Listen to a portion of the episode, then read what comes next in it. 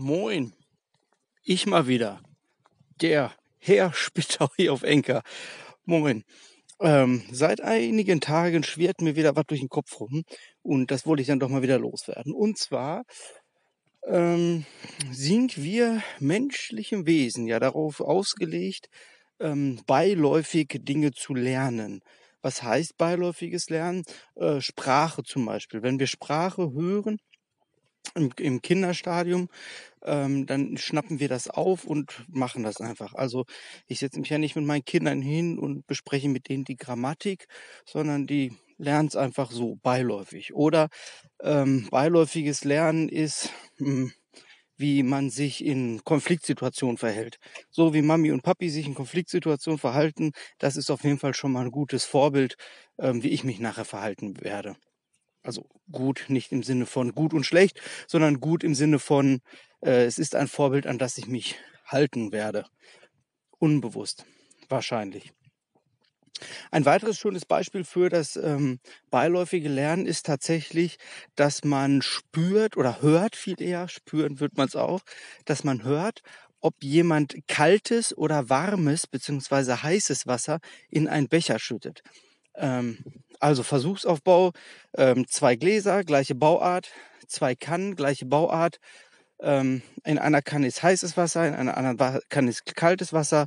Die Probanden drehen sich um und man schüttet einfach kaltes Wasser ein, man schüttet einfach heißes Wasser ein und die Leute sagen einem ganz direkt, ähm, ob es heißes oder kaltes Wasser war, was man umgeschüttet hat. Hat mir nie einer beigebracht, worauf ich achten muss, aber man weiß es einfach. Ist doch schön. Das heißt also, wir lassen unsere Kinder einfach in die Schule gehen und lassen sie dort beiläufig lernen. Fertig. Und ich glaube auch, dass das das ist, was häufig passiert. Und das, was Hetty quasi festgelegt hat mit diesem Faktor von 0,4. Also so, naja, bis dahin tut's halt nicht weh. Die Kinder lernen halt irgendwas oder die Schülerinnen und Schüler und alles ist fit. Das ist aber nicht mein Anspruch, den ich an Lehrpersonen oder an Schule habe. Mein Anspruch ist, dass möglichst effizient gelernt wird, dass die Schülerinnen und Schüler möglichst viel mitnehmen. Nicht nur beiläufig, sondern, und jetzt kommen wir zum Punkt, ähm, ganz bewusst. Und wie bekomme ich diese Bewusstheit ins Lernen? Ähm, meines Erachtens nach nur, oh, wenn man nur sagt, äh, wie gibt man sich mal auf so ganz dünnes Eis, ne? Ähm, aber im Prinzip nur durch Reflexion. Reflexion heißt also, ich muss darüber nachdenken. Komm, wir gehen mal diese Richtung. Komm, aber mit dem Hund. ähm, Reflexion heißt also, ich muss darüber nachdenken, was ich getan habe, was ich erreicht habe ähm, und das damit in Kontext setzen, ob es das ist, was ich haben wollte oder nicht. Als Schüler und aber auch als Lehrperson. Also, ähm, Reflexion ist tatsächlich meines Erachtens nach der Schlüssel für ein bewusstes Lernen und dafür, dass Schülerinnen und Schülern bewusst wird, was sie lernen und es dann auch bewusst einsetzen können. Sonst sind wir verhaftet in irgendwelchen, ähm, ja, wie nennt man das, ähm, Gedankenmustern, Glaubenssätzen, ähm, wo wir meinen, ja, so muss das halt funktionieren und so funktioniert das Ganze. Ähm, und ich habe aber keine anderen Handlungsalternativen. Ein Beispiel auch, was man immer wieder mitkriegt, ist, dass ähm, Schülerinnen und Schüler gerade in der dualen Ausbildung sich über ihre ähm, Gesellen beschweren und ähm, sagen, ne, alle doof und so und dann soll ich wieder fegen oder Spiegel putzen oder so. Und wenn diese dann später tatsächlich selber als Salonleitung oder als Geselle dann irgendwo sind hört man manchmal nicht äh, andere Geschichten über diese Leute. Also sie haben diese Verhaltensmuster einfach adaptiert und mm, arbeiten damit weiter. Wenn man denen bewusst machen würde, was da los ist, ähm, dann würde es was helfen, glaube ich. Und zweitens müsste man andere Handlungsmuster zur Verfügung stellen, die sie nutzen können. Und das ist das Problem. Und das bekomme ich nur durch Reflexion. Die Reflexion kann immer stattfinden, einmal auf den äh, auf das Ergebnis, also ist das Ergebnis so wie gewünscht, oder aber auch auf den Prozess. Und ähm, ja, da bietet sich so einiges an in Schule, was man da nutzen kann. Und bin mal gespannt, was ihr dazu sagt. Also, kommen wird in Schule häufig nur beiläufig gelernt, ist die erste Frage. Die zweite Frage, wie kommen wir, wenn das so ist, da raus? Und welchen Stellenwert trägt die Reflexion dann? Ja, würde mich freuen, wenn ich hier ein paar Kommentare bekäme zu dieser Thematik, wenn hier überhaupt noch einer mitkriegt, dass ich existiere. Ist ja schon wieder 100 Jahre her, dass ich hier mal was gesagt habe. Genau, also nochmal, These ist die einzige Möglichkeit, und ich weiß, damit begebe ich mich auf ähm, dünnes Eis. Sage es trotzdem und wenn auch nur als Provokation. Ähm, die einzige Möglichkeit tatsächlich ähm, ins bewusste Lernen zu kommen und nicht nur beiläufig zu lernen, ist die Reflexion. Einmal aufs Ergebnis oder aber auf den Prozess. Ich würde mich freuen, wie gesagt, wenn ihr was dazu sagt. Bis die Nächte. Tschüssikowski. Ja, moin Marcel. Äh, so überrascht wie ich war, bist du jetzt vielleicht auch, dass tatsächlich noch jemand antwortet. Hier ist Ralf. Ähm, ich glaube auch, Reflexion ist ein ganz wesentlicher Teil, um Lernerfolg irgendwie spürbar zu machen und eben das von dir beschriebene beiläufige Lernen äh, ja, irgendwie zu verankern. Ich glaube aber, dass äh, eine Intention, also ein absichtliches und nicht beiläufiges Lernen auch einen hohen Stellenwert hat. Da spielt die Reflexion dann immer noch eine hohe Rolle, aber ähm, ich glaube, wenn man bewusst oder gezielt etwas lernt, dann geht das auch. Und dafür braucht man Interesse oder Neugier oder irgendwie so etwas, ähm, damit ja eben ganz zielgerichtet gelernt wird.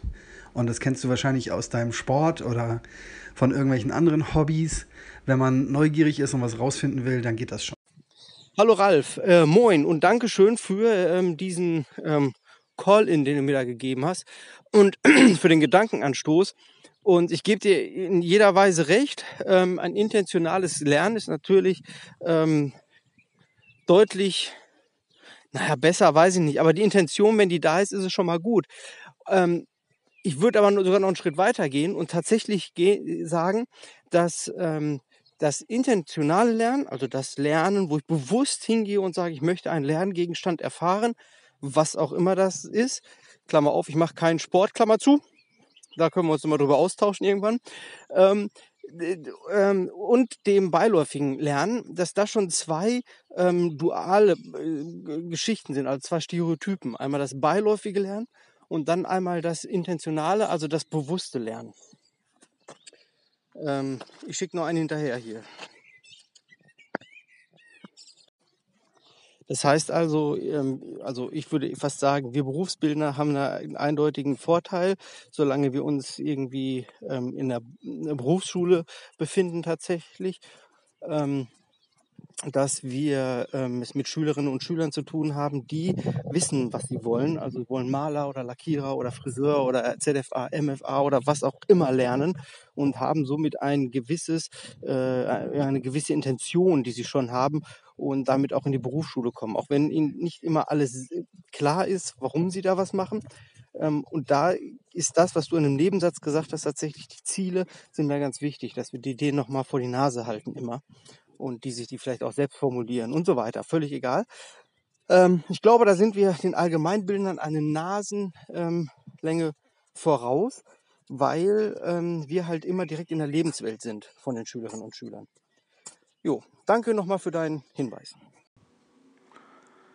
Ja, der Christian hier. Ähm, ja, natürlich, Reflexion würde ich befürworten, dass das eben halt auch tatsächlich auch schon so, vielleicht auch schon mal im Kindergarten eben halt anfängt.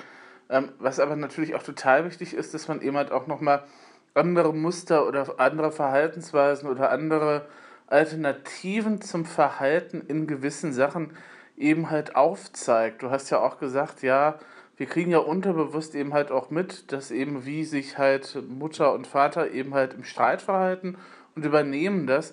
Und da müsste man eigentlich dann eben auch dann tatsächlich äh, Alternativen eben halt aufzeigen. Die Frage ist dann nur immer, von wem sollen die kommen, beziehungsweise wer lebt es dann halt vor. Und ich weiß nicht, ob das in der Lehrerausbildung tatsächlich so ein Thema ist. ich vermute mal eher nicht. Bis dann. Hallo Christian, ja, ganz genau.